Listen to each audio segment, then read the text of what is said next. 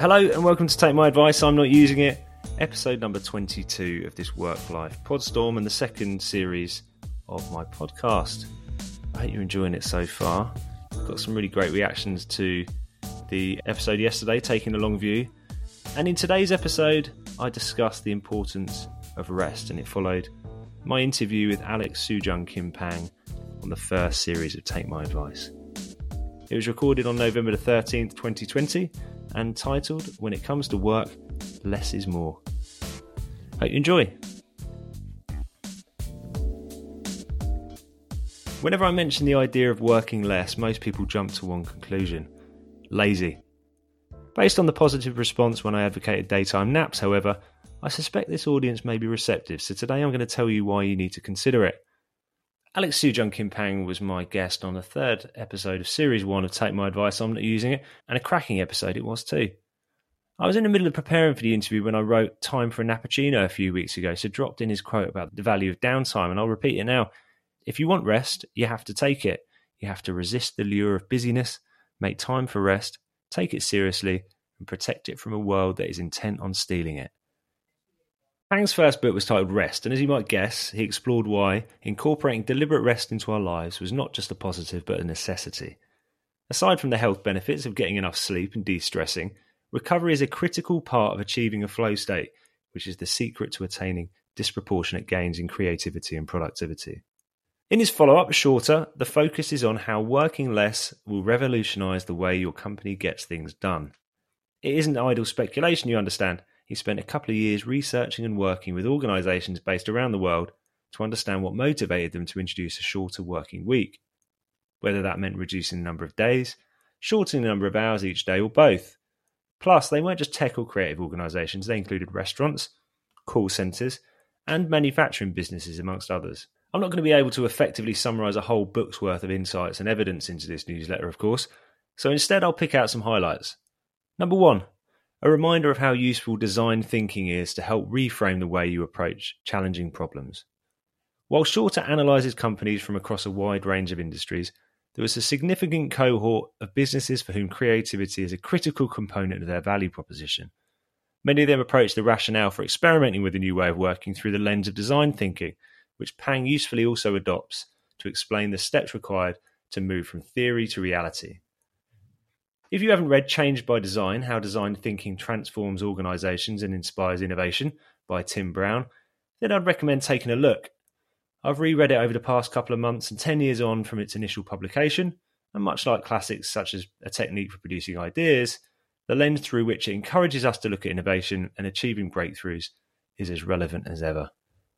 It's a highly practical approach to all sorts of challenges, and while you can customize the process for your needs, I've included a neat infographic in the newsletter that demonstrates its value. Number two, the reasons for considering implementing a shorter working week are manifold.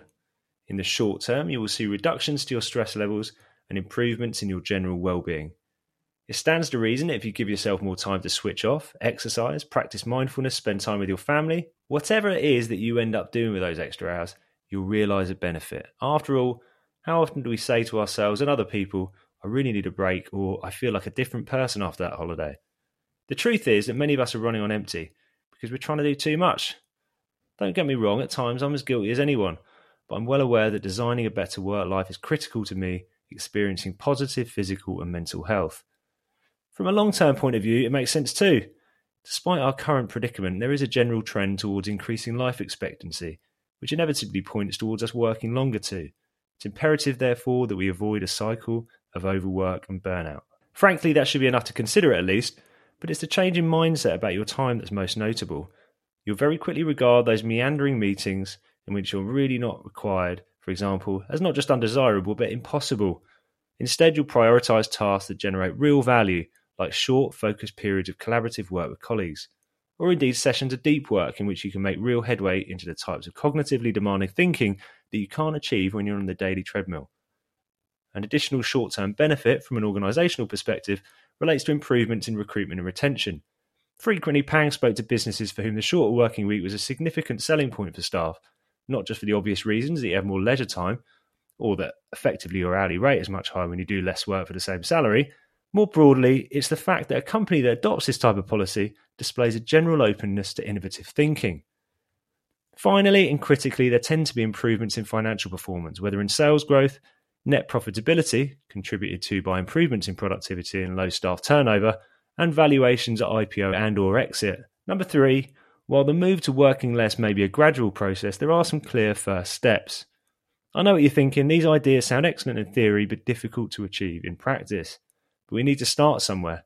Admittedly, some of these ideas have been said before, but if they'd been fixed, they wouldn't need to be repeated. So, let's start with reducing the number and or lengths of meetings. Ensure there is a clear agenda, keep it to a handful of people, particularly if you're on Zoom, and use meetings as an opportunity to make decisions, not share information and data. Give employees a voice in how and when to reduce working hours. If you're considering a shorter week, the day you remove should be the company's slowest and least productive day, or at least a day which would offer the most benefit for the employees to take off. Use technology to improve project and time management, but when people are not working, they're not required to be available. Respect people's time off. And communicate clearly both with staff and clients. A big fear for many companies is that clients will disapprove or be concerned that you're doing less work for them. Depending on your industry, there are plenty of ways to ensure that customer and client services don't suffer. The reality is that invariably clients not only understand but are also envious and recognize the benefits to you and the quality of your work.